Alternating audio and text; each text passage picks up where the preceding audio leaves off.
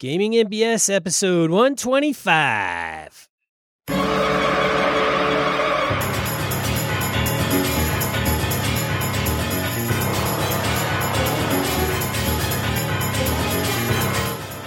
Welcome to Gaming NBS, a tabletop RPG podcast. I'm one of your hosts, Sean. I'm Brett. Welcome to the show. Welcome back, folks. Glad to have you with us.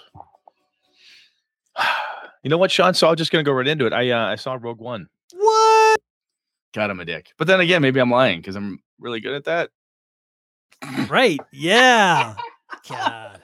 Oh, just bleep, just bleep it out. It'll be fine. Anyway, let's move on before I uh, create greater drama. Yeah, we should uh, make an announcement. Uh, there's a new podcast in town, I heard.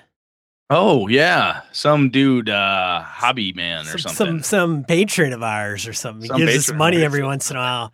You know, we I think we've inspired more podcasts. I, I won't say we, but it's funny. I think sometimes they, people listen to us and go, "God damn, those guys can get on the mic and talk about dumb shit, I know I can do it." Yeah, we're kind of the living example of hey, if they can do it, anybody can. That's yes. But I'll tell you what. So it's Mr. Hobbs.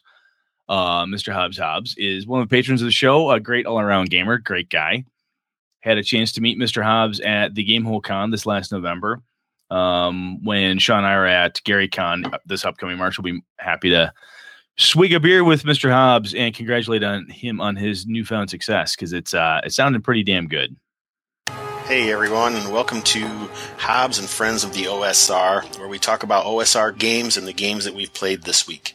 I'm Jason Hobbs, and this week I'm chatting with Eric Hoffman, one of the duo of the Stormlord Publishing. Hey Eric, what's going on? Hey Hobbs, what's happening? It's early in the morning, and this is our first episode, so who knows? It's going to be great.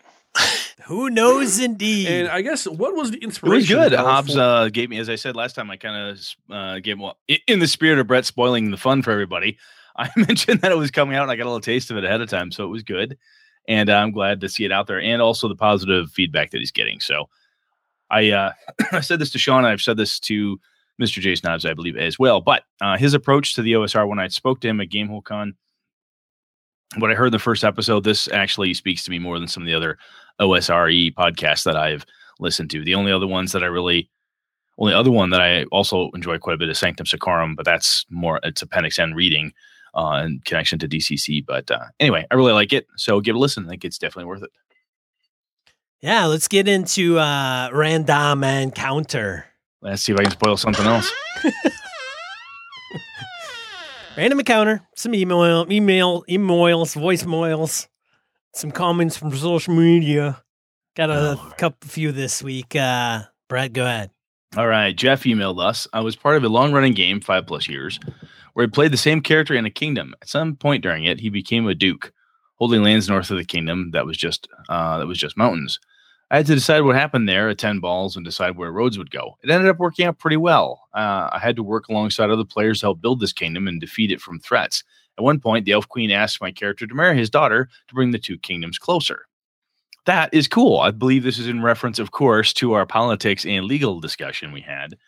And uh, politics can be a lot of fun, even if you have one character.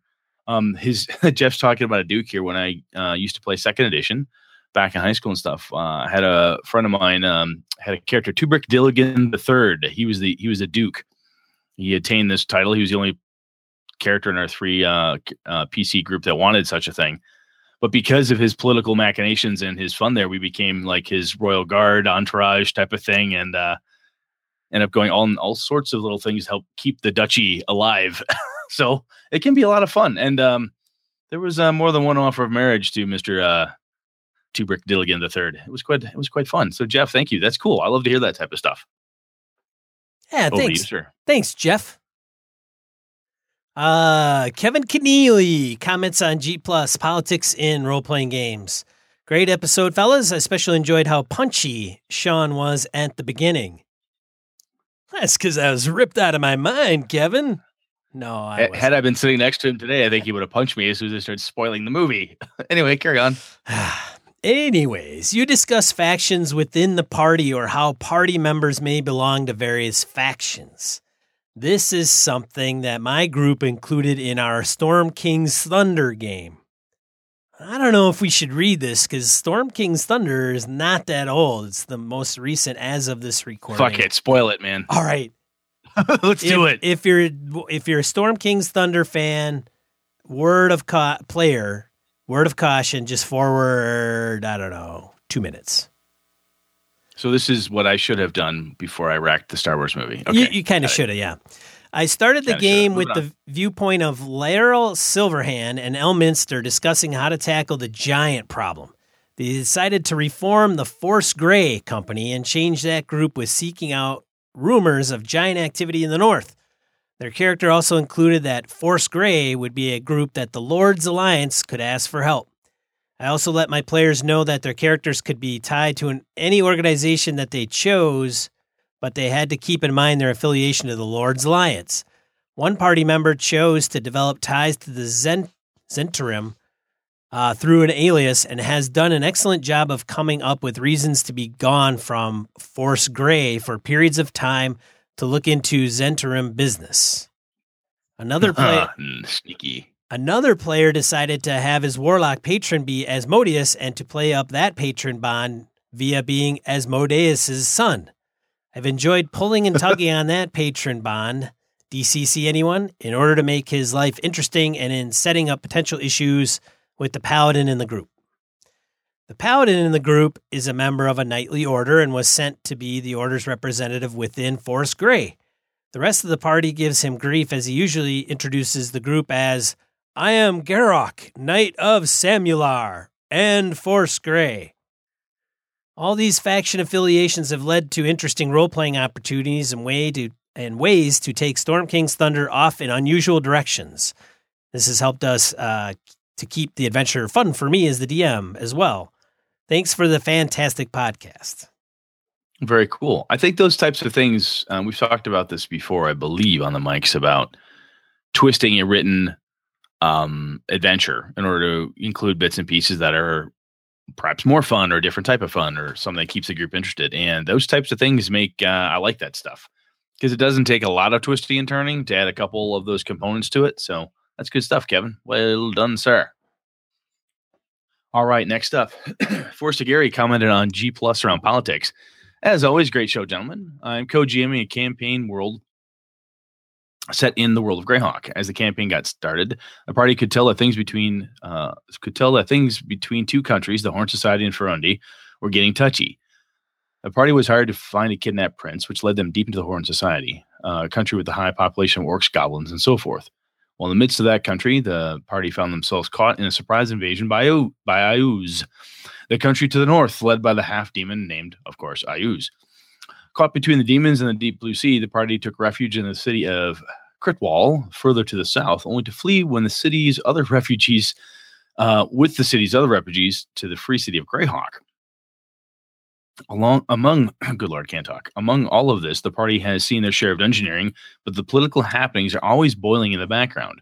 At one point i dm'd a one-shot adventure with a group having them play key characters from greyhawk's history mordenkainen um, valerius lanolin and others set by the legendary circle of eight to retrieve a gem from a ruined wizard's tower which could be used to bribe a ruler of uh, and influence him to budge from his vow of neutrality and side with what was left of Furyondy to hold off the hordes of Iuz. After the one shot, we returned to our main party, which was at that point headed for Critwall. By doing the side one shot, the players, most of whom do not have much RPG experience, and only two of which really know anything at all about Greyhawk, were able to grok what was going on around them. By understanding the situation, they now know the quote unquote stakes of the game. For example, they now um, they are now near the village of Port Greeley, up the coast from the city of Greyhawk, in my campaign at least, trying to rid the area of fishmen, i.e., deep ones. The only a couple players to figure this out. They have warned that Iuz could make inroads just north of Greyhawk if the characters don't nullify the threat here.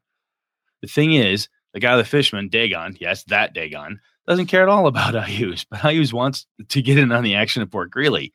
To further complicate matters, Vecna, the supposedly dead and long gone Lich of Legend, is making his, his way back and is pissed off at Iuz. You can see where this is going, or maybe you can't, and maybe that's the point. So the party has had a direct effect on how things are going to shake out. And the other DM and I are just going to let things shake out. Who knows? Maybe Iuz wins it all and the entire world is subjected to, some dystopian rule by demons. Or maybe Vecna and his undead minions become totally dominant. Or maybe those who are fighting against Iuz unite and drive the demons back to the abyss. Maybe Dagon gains power and invites his buddy Cthulhu over for, for a visit. Or maybe, sorry, this rambled on so long, but I wanted to share one of the examples of how, how rich a highly political campaign can be in just the top level stuff. And this is just top level stuff. The players have interacted with princes and paupers, merchants, guilds, sailors, priests, and bankers, and each interaction has had some influence in the world, however slight. The fun part is showing players down the road how their characters' actions have affected the city, the country, the entire world. We're having a lot of fun with this one. That's good stuff, man. Thank you, Forrest. Yeah, Forrest, thanks a lot. I uh as a game master, uh, dungeon master, I would not be able to do that as well as you because I would get lost and forget how everything is tied together. That is where I have now started to have to take more notes after a session. Like when it's still in my head, take notes and then review said notes just before the session to remember just what the hell it was that I had planned to do. That's the only way I can do it now. You know, the biggest problem with like those complicated plots, twists, relationships is not maybe just that overall connections to all the to everything else. I think it had to me it would be the frequency of play or lack thereof. Like if I didn't play consistently, man, that stuff would that'd be If a you- problem. if you got together once a month and tried to play that, that would be a little rough on you. Yeah. You'd be like, "What? Who am I? Well, What's and the on?" players aren't going to remember half of that if it's a month. Yeah. Yeah, they can. They can. Yeah, that could be rough. Okay. Yeah. Uh, Michael Phillips uh, comments on G plus. One thing I tend to do with characters that are better at social stuff, so referring back to an episode where we do social encounters, says is insert my intentions between my role playing. I say X and Y. My intention is to inspire reaction Z. I would say that if a player explains the clever thing they are doing to sneak, they ought to get a bonus, just like if they present a strong argument to go with a diplomacy roll. I often play characters who can't sneak, but can certainly give other players a bonus on sneak checks because all eyes are on my distracting character, which is a good point.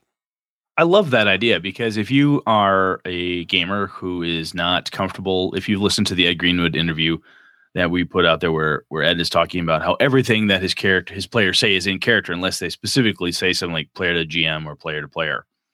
If that's not something that's comfortable, some players are more comfortable saying, like, look, I want to say um, something along the lines of blah. And what I'm trying to do is get this guard to let us through the city and um, ignore the fact that we don't have quite enough toll. We're a little bit short, um, or or whatever the case is.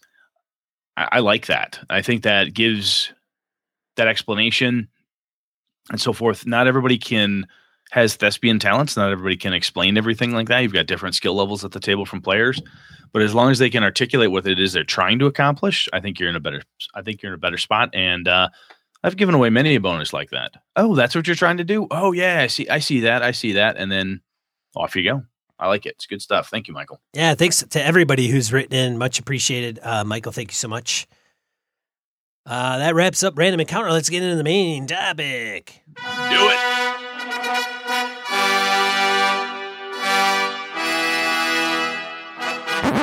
What are we talking about tonight, Brett?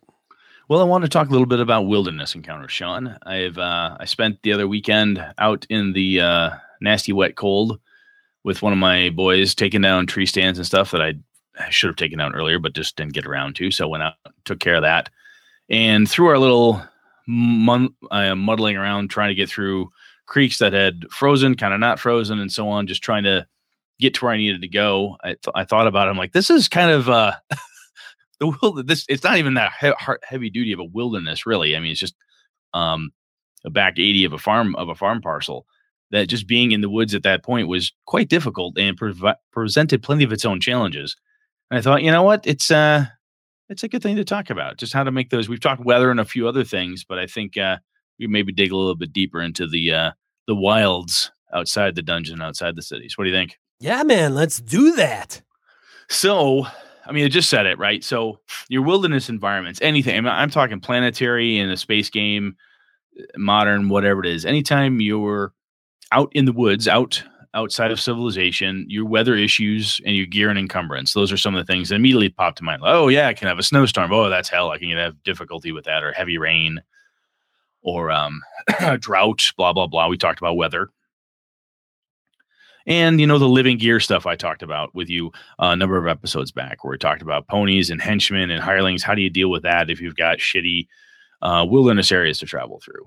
However, I think there's some more kind of, in my opinion, some cooler stuff that can come out of it. So I figured we'd uh, dig into some of those pieces. Do you So- have anything you want to cover before No, I go too far? Sounds fantastic. That's what Sean sounds like. I've never been juiced up more about uh, wilderness encounters in all of my life.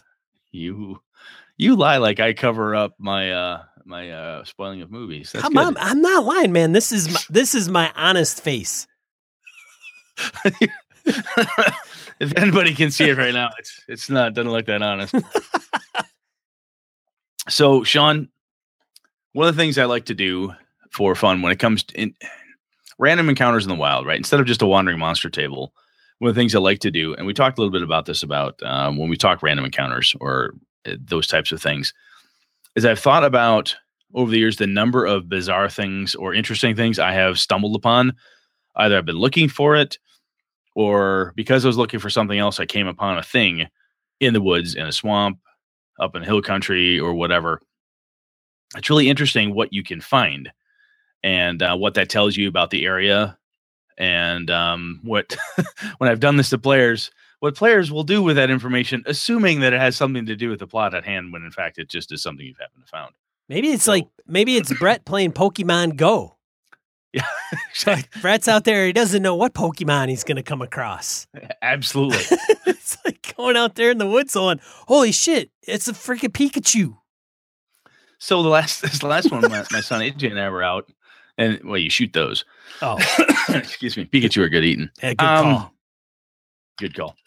Um, we had to cross this annoying creek, and what had happened is that at one point, the water, because of all the rain we'd had here and a lot of the melt, there was a culvert that you could hop across this little creek. Well, that had gotten picked up and thrown down the creek a little bit into it got wedged in. You couldn't cross her anymore. She had to scoot down, wade across a little bit. I've got, you know, knee high boots on, so it's not a big deal. Carrying my son across, get him over, drag the gear over.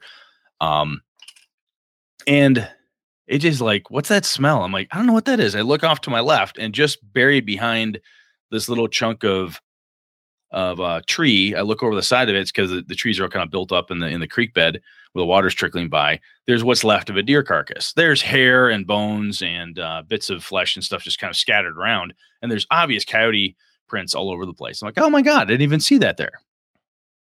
So AJ looks at me and being a game master son goes, Boy, that'd make a great monster encounter, wouldn't it? I'm like, yes, it would, son. Write that one down.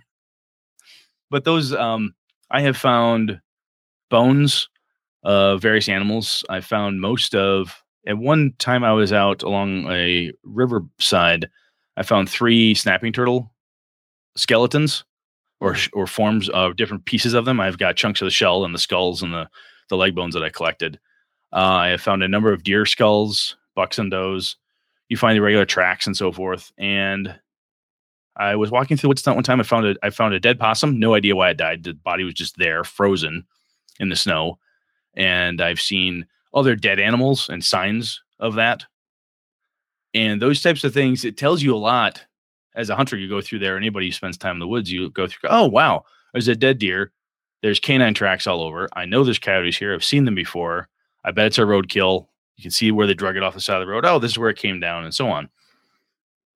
And then you take that and extrapolate that to, well, you've been sent out to find out what's been killing the cattle or whatever for the village, or you, even if you're on a strange planet, you don't quite know what it is, and you find the body of a thing eaten, fur, scales, whatever torn off of it in this creek bed. What do, what do your players do with that? What do the characters do with that? That's a thing that can cause them to want to dig into the area more. What did it? Oh my God, is it dangerous? Was it just a regular carnivore or herbivore, predator prey thing? Or was this uh, something a little more than that? Those things become interesting, or at least they have when I brought them up before. the other things I found, I found lost stuff. I had I found a four wheeler, a fully operating four wheeler that some uh, kid was driving around, lost it because it ran out of gas, and he had his deer gutted and hanging on the back of it. He had it all tied up. The only thing he didn't leave there was his gun, but his backpack, the deer, the four wheeler, all of the extra clothes and his lunch from the day before was all sitting there in the middle of the woods. There was nothing around for like four miles in any direction. And my dad and like, what the hell? So that was interesting. Fin- eventually, we found out who it was and brought him to it and got it out of there. Um, I have found backpacks, just stuff apart from usual garbage and detritus that people leave behind, bottles and cans and shit like that. I've found some kind of cool things. Um, gun parts. Don't know how or why. Um, old buildings. I've gone through the woods um, or swamps or whatever, and you come somewhere and there was a farm there at one point, or somebody had built something and it's just dilapidated and fallen down, and that's where the raccoons are living. So those those types of things pop out. So My wife would say that's serial killer uh, house. could be. Serial killer. That's that's where they live. Uh, rural Wisconsin, dilapidated houses in the middle of nowhere with like windows cracked, full standing, you know, structure. But Yeah. you know, that's where the hills have eyes people live. Yep. Just so you know. Okay. Well, it means I should probably stop going in those houses then. Huh? Well, bad for my health. but maybe you are. Oh, this- oh, oh, I, see. mean, Yeah. I don't, I don't know. Well, I'm bad enough to spoil movies, so God knows what else I'm capable of. anyway, so those are so again, this is kind of harkening back again to our discussion about random encounters, but those types of things are not necessarily common, but they show up quite often, especially when you're not that far from civilization. You get five, ten miles into whatever bit of woods or wilderness you are away from civilization. People still have been through here and they leave their tracks of some kind. And it can be more, excuse me, than the goblins left a campfire. You find a goblin war axe leaning up against a tree. Someone forgot it, left it, packed up, left in a hurry.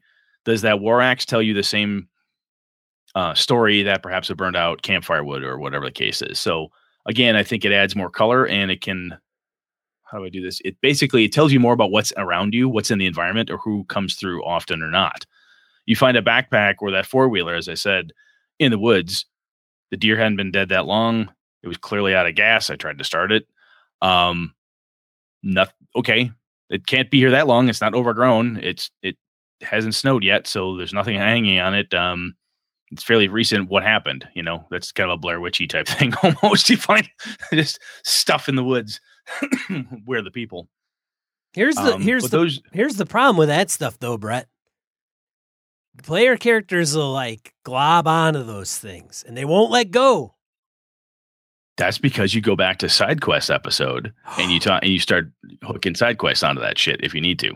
If they absolutely refuse to to let go of the fact that there's a four wheeler in the woods and they're hunting a serial killer, and the FBI agents want to see what's going on with it, you know, have them find the old man and uh, and young and young kid, as my father and I did, who are looking in the in the swamp trying to find out where the hell they lost it, and then that old man and kid have more data or information for them. Oh. Yeah. That's why, Brett, you're such a you're such a much you're such a damn you're so much better DM than I am. Don't do that. I know you're lying to me. Brett is a better DM than me. Don't let him bullshit you. So Obviously, you- obviously, just listen to this guy. Shit and gold over there. Somebody's gonna actually play a game with me one, one day, and they're gonna go, "What the fuck was Sean talking about?" That guy's that guy's all like, "Screw you, you're dead. Aha, you're dead. Your character's dead. Your mom's dead." Dude, the Avalon actual play, man. Come on, man. You're you're you're a star. All right, stop that. Anyway, so when you run wilderness stuff, does that occur to you, or is that something that you use in your encounters in the wild? Uh it yes. It well yes. I but I do a lot of uh modules. So I think it depends on the module. If I d- but yes, if I did something random, I would try to incorporate some of that. But I mean uh one of the um Rise of the Rune Lords modules is bad stuff's happening and and it's not necessarily wilderness, but you get into the some of the things that you mentioned like oh, you go down to kind of a murder scene and you know, you're CSI in it and you're like, "Oh, what's going on here?" Oh, something was dragged off and you can track it, you know, if you've got a decent tracker or Mhm. whatever. So, some of that's incorporated into some of the good pre-written modules and adventures for sure. I know some folks with some of the pre-written stuff that I've looked at when I've when I've run them, my character, my players will come through and they'll they'll miss something, and this is and I know some people don't always like this, or you know, where you're trying to. It's the quantum ogre concept of hey, you have to get them in a certain place. Um, but if you really want them to, you know, move somewhere or whatever, there is a tool that you have in your toolbox as a game master, and that is, you know, one of those random things they find. You can warn them of the fact that they have made enemies with the goblin tribe. Right? There's nothing in the written adventure that says you've done this. Um, they have ignored every other sign, but um, waking up and finding that there's a goblin arrow stuck in a tree over where you were sleeping, or in the middle of the night, some goblin counted coup on you and left a raccoon skull on your on your bedroll. Excuse me, or walking again, you see a war club, or you're in the in the woods on some crazy planet in Star Wars and you see something. You're like, okay, I don't like this. What is that? Ah, it's just Mynocks on the, you know, Mynocks chewing on the power cables. And then something happens. Like, okay, this is weird. You know, I don't want to spoil that movie because people may not have seen it. Um, talking about the Empire Strikes Back.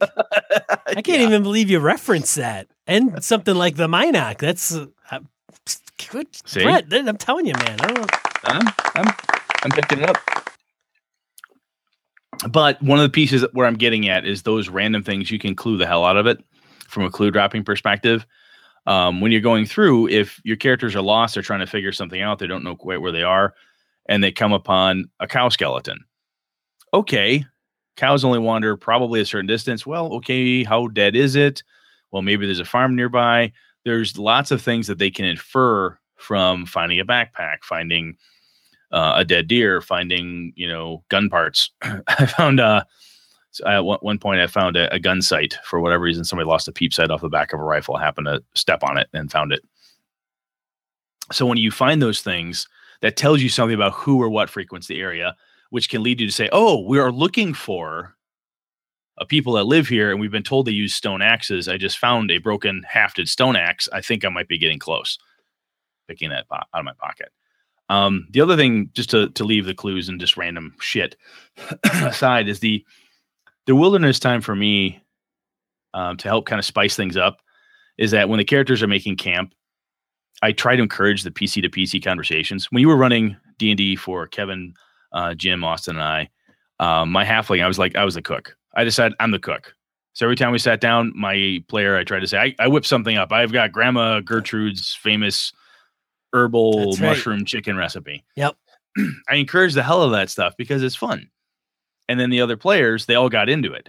Kevin and and Jimmy and those and uh, Jim, I should say, and uh, Austin, they came to count on that. I, I assume you're cooking. Yeah, absolutely cooking. You're not making chicken. Oh, I got to make the chicken. The chicken's what you got to have. You're on a journey. It's got. Oh, Jesus. No, Jesus, Wardy. I'm sick of the chicken. Um, but that became a thing. The one of my favorite wilderness player on player actions was Tabby was playing a druid. She likes playing druids, and my buddy Lenny's playing this paladin who's a complete insufferable ass. He is. He just has no social skills. He's really lawful good. He's really devoted to his god, but he's just a social moron and he's pissed off the druid constantly by insulting her. He doesn't realize he's insulting her, but he's insulting her elvish heritage and her druidical faith as being lesser and weak. So he looks at her and goes, Druid, where shall I sleep tonight?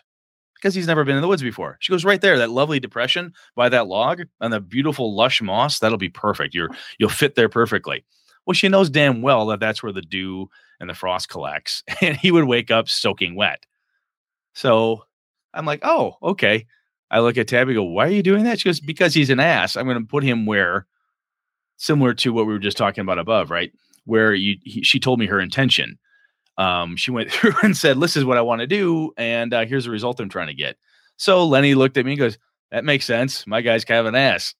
So down he goes, takes a nap. He wakes up, his bedroll is soaked. He's shivering cold you know, he slept in, you know, his light armor because he's a paladin he's super tough and he wakes up at a minus whatever because he didn't get any sleep. I got to use my armor check penalties, the lack of sleep penalties, all that fun stuff. the other thing that's always fun is when you talk about being outside, true wilderness, be it a desert, Arctic, swamp, whatever, is being alone. Even if it's you and five of your companions, you're fucking alone. If you're far enough out, you're off the road, you're in the mountains. Okay, who takes the first watch? That becomes a thing that people give a shit about because they're thinking, okay, it's going to be pitch dark. Do you have a camp? Do you not have a camp? you know, well, what would happen if we did have a fire? exactly. exactly. The cricket. All alone, man. What's out there, man? There's always something ruffling around.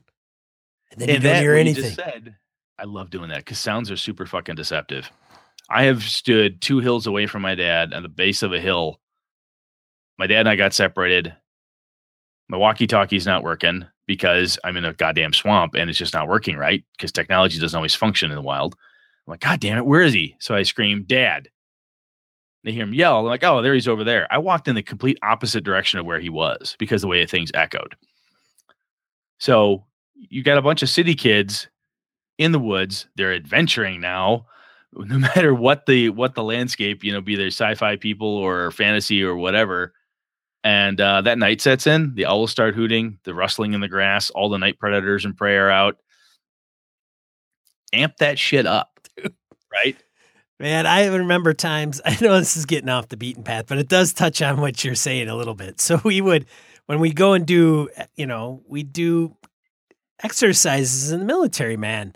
You And do them at night too. You do them at night, and and as a matter of fact, there's plenty of times where you where you have to do them at night because that's kind of the deal. You don't uh, when combat breaks out, it's not eight to five, right? So yeah, for some reason, the enemy does not engage only during normal business hours. silly like that, and and neither do we, right? We don't stop. Exactly. but uh, you know you got to practice light discipline so what happens is you know you're there's no lights you're driving in the dark literally it's called blackout drive there's literally like a little peephole of a light and you would be surprised at how much area that actually lights up um you know cigarettes in the dark you know you you you smoke you got to hide your cigarette cherry um the lit end because you could see that from miles away uh, literally. It's goofy, but until you've encountered that, until you've experienced it like you're talking about, I have sat on the end of one cornfield, um, 120 acres away. I saw a flashlight. Yeah. Just a handheld flashlight because it's pitch fucking dark. Right. And you can see it flickering. But the but I remember like so you got to go to you got to you got to do your business. You got to go do a number 2, right? Cuz a number 1 uh you just like kind of walk off a few you know a few feet away, 20 feet away, 30 feet, do your thing. Number 2 though, you got to go find a tree and find somewhere there's a nice. There's a process Nice- involved in that. nice and private. There is. There yes, is. there is. And but the thing is, is some guys I would know, you'd be like, God damn, you were gone for like an hour or two hours. Like, where the hell have you been? Guys would go out and they they'd get turned around and they would walk in the complete opposite direction of where they were supposed to come back to. So literally, they're wandering around a firing point trying to find the track vehicle or or their their foxhole and uh like holy shit i went in the wrong place and then i ended up on the wrong end of the firing point and when you're in artillery you got a pretty big span between the guns and everything so it's not unusual if you go walking and then everything's in camo right you have netting up Which so like you're you're like, trying to hide. it's like not- you're trying not to be seen. so you know? the whole point of like light discipline and going around in the dark is not to be seen and be all quiet. So when you go out and take a dump and then you got to come back, the chances are you might not find where what you're looking for.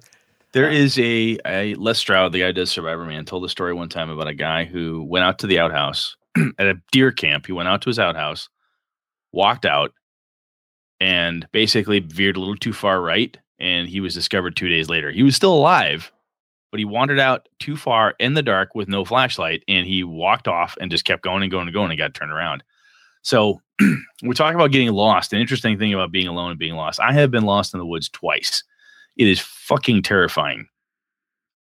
I remember being there and getting turned around and going, I have no idea where I am. I got a GPS unit with a walkie talkie on it. I can't raise my dad or my buddy. I can't get anybody because technology doesn't always work in the wild, as I said. Sometimes you don't have a cell phone signal. Sometimes the shit doesn't work. like, fuck. I look down. I have no compass. Where's my fucking compass? Oh, yeah, it's on my other jacket. I swapped jackets. I didn't bring my compass. Where's my spare compass? Oh, that's in the backpack I left because I didn't want to bring it with me. You dumb shit. That was fucking miserable. My um my father got lost once. And our buddy Albert was found cut his track. He said, cut Ron's track. My dad's Ron, of course. And Albert says, I'm following your old man. And Albert's shorter than my father and I. We're about six three, six four.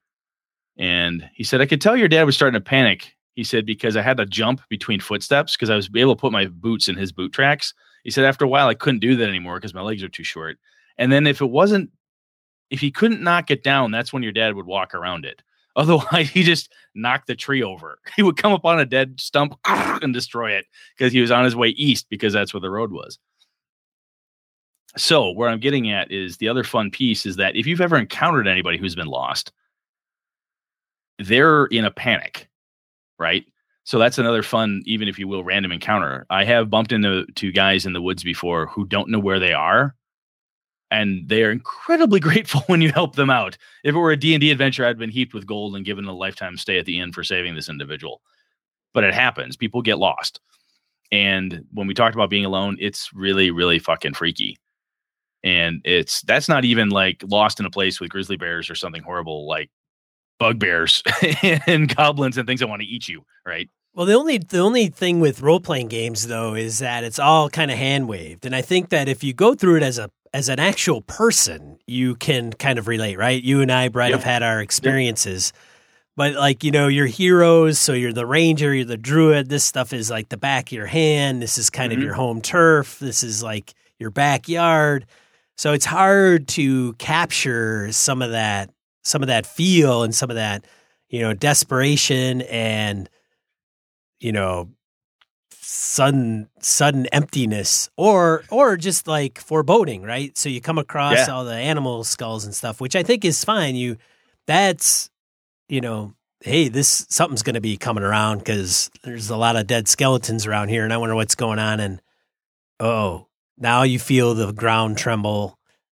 Now it now it's going to rear its ugly head Yeah, now the tension ratchets. yeah Now the other piece to do there is, and we hinted at this before, and let me make sure I quote the proper listener here. Ah, Michael Phillips. When Michael's talking about, you know, referencing what he's trying to accomplish, the other thing I like to do is when you have somebody who's taken the time to make a ranger, a druid, an outdoor person of some sort, whatever their character class is, a barbarian, look at them and say, as a barbarian, you know, you would know X, or maybe you would know Y or whatever the case is. Look at those people and give them an opportunity through role playing to do. And we've talked about this before, where they look at you, they can ask you, "Hey, I'm looking for a tree. That's it. I'm sick of being lost. I find the tallest tree and I climb to the top of it. And I want to see where we're at." You can say, "Yes, there's a tree," or "No, there's not," or whatever. Or they ask you, "Is there a tree?" yes Regardless of how. yes and it's fallen it. over yeah yes yes and it's lying on the ground fuck Eh, you bastard. yeah but it's a great opportunity to let those character classes or personas that really love that shit to shine. yes I made a big white hunter one time in uh, Great White Hunter was his whole shtick in a Call of Cthulhu game, and we finally get to Africa and India and a few other places, and I got to my Lenny was game mastering, and he let me kind of oh yes, I was here before in the Congo, and I encountered this, this, this, and this. He allowed me because of that background to pull on some things I knew w- from a real world perspective existed at that time. Oh yes, I bagged fifteen tigers in India, type of thing. so it's a great opportunity to give those characters something to really do. And I think that's where, honestly, truth be told, that's where I started spending more time in the, in the wilderness was because I love playing rangers. They're fun. I loved Aragorn. I, I like hunting. I love that being outside type of stuff. well brett and hey brett we no finally get in the in, woods all, and- and- in all fairness though brett Yeah. you are you are a ranger Well, I mean, you you you got to go into the you got to go into the town every once in a while and do funky stuff and get some money and gold. But yeah, you end up going out. I mean, other than that, I prefer to be out there. Yeah. you know, sitting Yeah. in tree stands and blinds and getting all camoed up and I'm I'm weak compared to some of the hunters I know. Anyhow, but by playing those characters and not having that moment to shine and and being finally I'm in the woods. I look around for animal tracks and I want to I love to kill a deer and bring it back to camp, you know, when I'm a young kid playing that ranger finally well there's no deer. That's not the point. We're just going from here to the dungeon. All right. So I'm um, exactly. I'm a ranger in the dungeon. I'm a druid in the dungeon. Oh, hopefully there's some lichen I can make grow up and grab you. You know, when you finally get to the wilderness, that's that opportunity for those characters to shine. Really, really shine. The bear, the barbarian who grew up in that area, or the person who's from this planet, who was a farmer here before he joined the resistance can can come to this new planet and say, "Hey, this reminds me of this farm back on Xeno 7 and on Xeno 7 we used to do this so I'm willing to bet that over the next rise you're going to find uh, you know a water trough or something because we're really thirsty. Those are great opportunities for characters to do that stuff. Um so Sean, I know you like penal- penalizing people, so this you like this bit. I, Um, I like I like challenging players, Brad. I don't know, like penalizing seems so negative. It has such a negative connotation to it. I, I really kind of, you know, I, I borderline offends me, Brett. so I'll tell you what. Um, to challenge them appropriately via the rules, if you want to go me- all mechanics on them and not just talky talky hand wavy, you have terrain bonuses. You have terrain penalties. Um, think about the creatures that live there. You've got a troll or two or three trolls that live in the swamp. I designed an adventure one time, and uh, patrons of the show who, who were patrons earlier on got a copy of my um, one adventure I'd written, Irule's Tower. Within there are a set of goblins that live in the swamp and trolls that live there as well. Um, I did my best to try um, to give those creatures a little something extra. You know, how do they utilize their environment? I decided trolls can't drown, so trolls would lurk in really deep swamp pools, and then they would lash out and grab ponies and do things. You know, set up ambushes that way. The swampers, the the goblins that live there, had different skills and things that they could pull off because that's where they lived, um, giving them bonuses, you know, to deal with stuff. And it's also a good opportunity, even things as simple as is your wilderness survival, your tracking, all those skill checks that people dump points into. That's another opportunity for those players that don't that want to role play to a point but love to have their skill checks back up what it is they're doing.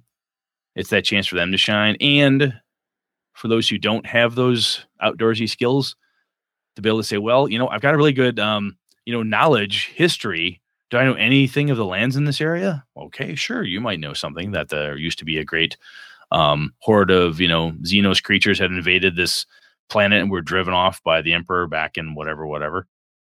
Again, it's more of an opportunity to pull across all the different breadth and depth of the character sheet. Make sense? It does, yeah. And as a matter of fact, there should be an episode or an example of how we cover maybe encounters for certain classes. Because you're right. How do you how do you as a mm. game master cater to specific? I mean, if you're playing a class game, Well, even character to- types. Character you know, people, type, yes. people who like a thing. You know, Right. people who like outdoors character, dungeon character, you know, whatever. Yeah, Right. no, that's a good idea. I right? like that. You know, and it could be a series of now we're going to cover X or Y, and then even as you know, one thing we've toyed around with, and we're getting, I'm going off the beaten path here, but one thing is we don't cater to the player, right? We always talk about game master, but how do we talk about players and becoming better players? So, in that same token, we could say, all right, well, we're going to do an episode on the range, like we're doing now, ranger, druid, outdoorsy type character types. How do we throw things in front of them that makes them shine? And then but on the same to- token how does a how do you play a ranger or a druid and what things to keep in mind when you're playing those characters? Because i you know one thing i think brett is not that i mean everybody that listens to us currently knows all these things right so for them as players it's kind of like duh right so but Yeah, every once true. in a while we may get one person that listens to the show that's maybe never played a wizard, never played a ranger. So they're not. They're like, okay, well, I'm going to play. They somebody says, hey, you play a ranger. It's it's like Aragorn, and they go, oh, okay, and they get that, but they don't know really what to do. Like, what do I do as a ranger? Yeah, that's interesting too, because you know what I'm talking about here. I'm trying to very swiftly say, "Hey, here's stuff I've seen in the woods and swamps and places I've I've wandered about." Is you know is that a value your you know your story you know light discipline and all that stuff from your military time that that's good stuff because not everybody has that. I've never been in the military. I've not had to deal with that. That's good info. You can't you know, and the other piece I could go with it too is like, how do you research? Uh, is there any reading you could do outside of outside the course material in order to determine what you need to find? Good. I like that idea. We'll have to we'll have to kick that into the old uh, list. I think. And we'll just steal the pin from misdirected Mark guys. Yeah. Borrow, Ding. borrow a pin and and we'll stick it in this. Yeah. Well, well, I'll steal a pin off of one of the uh, uh one of the uh, um uh, index cards that I got from Phil a while back. So there you go. It I'll take I'll take a misdirected mark index pin with a borrowed uh, index card with a borrowed misdirected mark index you know, pin, and I'll pin it to my. an American made index card because those because I don't think Europeans have them. no, they don't. Well, not since not since Phil cornered the market on them. right, right. It's that bastard Vecchione. It's that guy, I tell you. All right, so that's our bit on wilderness stuff. Obviously, as always, Sean and I do our best to touch and scratch the topic, but I'm positive there's more to it. So if you guys want to hear more, or if you've got better ideas or ways you've done it, as you heard earlier today, uh, our listeners are great. All of y'all are great at getting us your ideas and how you've done things before. Keep it coming, and uh, let us know how you do wilderness encounters and settings and all that good stuff. Yeah, let us Let's know. die roll, man. Yeah, let us know. Uh, let us know if you've come up with an interesting, intriguing wilderness encounter. Because sometimes I think they can be very, and this is Sean speaking. Mine are probably pretty damn bland. Like, hey, it's oh, you got to find a place to camp, or you find a glade. It's great. It's off the, it's off the road or whatever, a few hundred feet, and it's right on the border of the forest. Oh, you set up a watch, and it's very, for me, it's very blah. Formulaic. Yeah. Yeah. But if you've come up with something interesting that has to do with a wilderness encounter, Brett and I would be all oh, ears, all ears for that. Absolutely. All right, die roll. Die roll time. Die roll. Die roll. Two to four miscellaneous points of gaming and geekery we want to bring to you. Could be even uh inspiration. Could be. Go ahead, Brett. All right, so I've got one. I have the Book of the Tarrasque. This is John Arcadian from Encoded Designs and Gnome Stew fame. Encoded Designs is putting this sucker out. I had the, um, it was awesome. It was at QCC last year, as I've said before on the show. Tom Flanagan from Knights of the Night and I had a chance to get together, and we sat down. I was walking through QCC, and Arcadian goes, Brett, what are you doing right now? I said, nothing. He said, you want to fight a Tarrasque? I said, goddamn right, I want to fight a Tarrasque. So I sat down and I grabbed Tom and we fought a Tarrasque. We won. It was it was crazy hard. Um, but I got a because I helped him. I helped kind of play test some of the different bits and pieces of what he was up to. John said, "Hey Brett, this thing's going out." He gave me a little preview copy of what's going on, and I will tell you, excuse me, right now, it's coming out February first. Um, it, it's really, really freaking cool. Um, John has a map of the inside of the Tarrasque, you know, with different things that happen if you like when you get swallowed whole, if you're in its stomach near its heart, various different components. It is the art looks great, everything in it, how to use the Tarrasque. He has he's played it a bunch, you know, fighting the Tarrasque and so forth. And um you know, if, if you like, hey, people have beat the Tarrasque like this before, says John. Here's what happens if they do that. Oh, you want to stick a bag of holding in a portable hole? Here's what happened. Or here's this other thing. He has a ton of great stuff. They got Ed Greenwood to do the uh the intro to the thing, which is really cool. Um, it is. It, I'll tell you, it's just cool. The Tarrasque is one of those monsters. Sean, have you ever used the Tarrasque? I have I have not. I don't think I have. No. I never did because I wasn't sure how to frack to use it. Really, I read it, went, "Oh my god, that thing's just death on just death. Holy cow! It's just mindless, horrible killing machine." And it's been a monster I've never used. But after playing with John, and I'll tell you, after perusing the uh, overview he gave me, I want to run a goddamn Tarrasque game. It looks really cool. It's a great, if nothing else, from a con perspective, it is a great con game to sit down and fight the Tarrasque.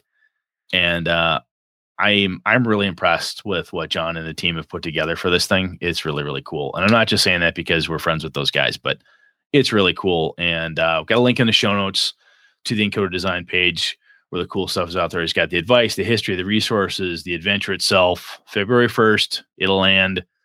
Check it out. It's What- definitely going to be. What is the page count on that, bit. Brett? Did he did he list the page count? Oh, let me see. I do not know if he listened. I'm just curious, like how. I mean, is it like a 30 pager, 96 pager? I don't. I mean, I don't know. You know what? Let me let It's me not check. it's not a big deal. We don't have to cover right You now. know what? I'm going to see if I can find out what I have. All right, you look that up. I'll look that up. You do your bit. All right, but yeah, go ahead and, and make sure you check that out from from John and the folks at Encoded.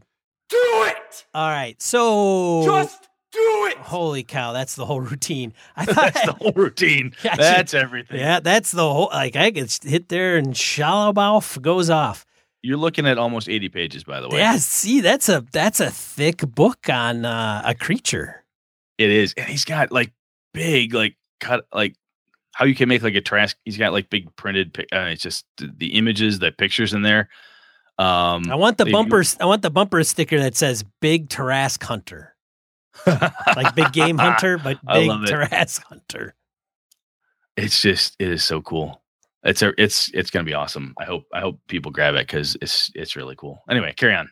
Uh, visual guide to 5e character classes as seen on Reddit. There's an image that does, it looks like a mind map where all the classes are kind of related to each other. So they've got all the classes of 5e. Thought it was kind of cool. It's a graphic. Check it out. Uh, link in the show notes. Uh, I already mentioned uh, Hobbs's second, uh, Hobbs's uh, Hobbs and Friends podcast. Check that out, covering the OSR. And then we've got a few from listeners. You want to go ahead, Brett? Yeah, Bruce Cunnington, are one of our listeners overseas at the UK. Not the uh he is not the Goblin's henchman. No, he's not. I, I, no, he's not. But Bruce Cunnington is doing some things for charity, some good stuff for charity. He's got prizes for a special effect charity draw. Um, got links in the show notes there. You can donate as little as one pound. Uh, that's uh, British pounds, of course, for a chance to win. All prizes shipped internationally at his expense. 100% of the money goes to excellent charity special effect.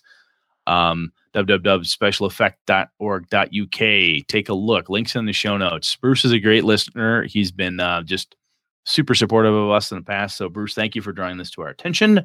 And uh, hopefully, folks uh, here stateside and anywhere else listening to us will give you a look.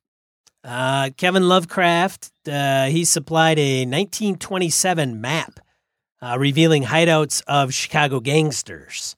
So if you're playing a mobster era, uh, 1920s, 30s, um, and you want a map, there's got a link in the show notes for a reference that. Thanks, Kevin Lovecraft. Hey, thanks, Kevin Lovecraft. Nice. That's that should be his, that should be his voice, Kevin Lovecraft. that should be Hey, he's like. DJ, DJ Kevin Lovecraft. The other one we have is a Princess Bride RPG is coming from Toy Vault using the Fudge system. We've got a link in the show notes. Um, and the final one I threw this up here just at the tail end was Tim Shorts, listener and friend of the show, pointed out that there's a beginner's guide to body snatching out there. Well, of course there is. Of course, there is. Yeah, It's forwarded forwarded by Brett B. Yeah, Brett B and Sean Kelly. Not man, this. not me, dude. We're also known as Burke and Hare back in the day. Anybody who knows what that is is a smart person. Anyhow, so yes, beginner's guide to body snatching. Got a link in the show notes. Um, again, I read that and I'm like, this is just it's perfect. It's perfect gamer fuel. So good, good stuff. Thanks everybody for supplying die rolls. We appreciate it, and so does everybody else that checks them out. Uh, speaking of checking it out, huh? Visit Yay. visit GameholeCon.com, which is one of our our partner sponsors, people we endorse, whatever disclaimer we need to put in there for the FCC. We love these people. Yes, game gaming convention. In case you haven't listened to the last, I don't know, forty episodes. episodes. Yeah, it's a game hole. It's a gaming convention in Madison, Wisconsin, every November. It's the first weekend of November. Um, it's going to be fun. It's going to be a blast. Lots of different guests. Lots of different events. We're going to be there. We'll be sponsoring the keg on Saturday night. We'll Playing- have games under our banner, the whole bit again. Playing some Happy Salmon on Saturday Absolutely. night. Happy Salmon. I almost bought a I almost bought a, a copy of that game when I was up in Wausau. I'll let you borrow it, man. Oh, awesome. Oh, I bet your kids would love that shit. I probably would. Get them, get them camping, playing Happy Salmon in the middle of the woods, and people like screaming, like, "What the hell's going on over there?" Hey, we're It's just so- playing Happy Salmon.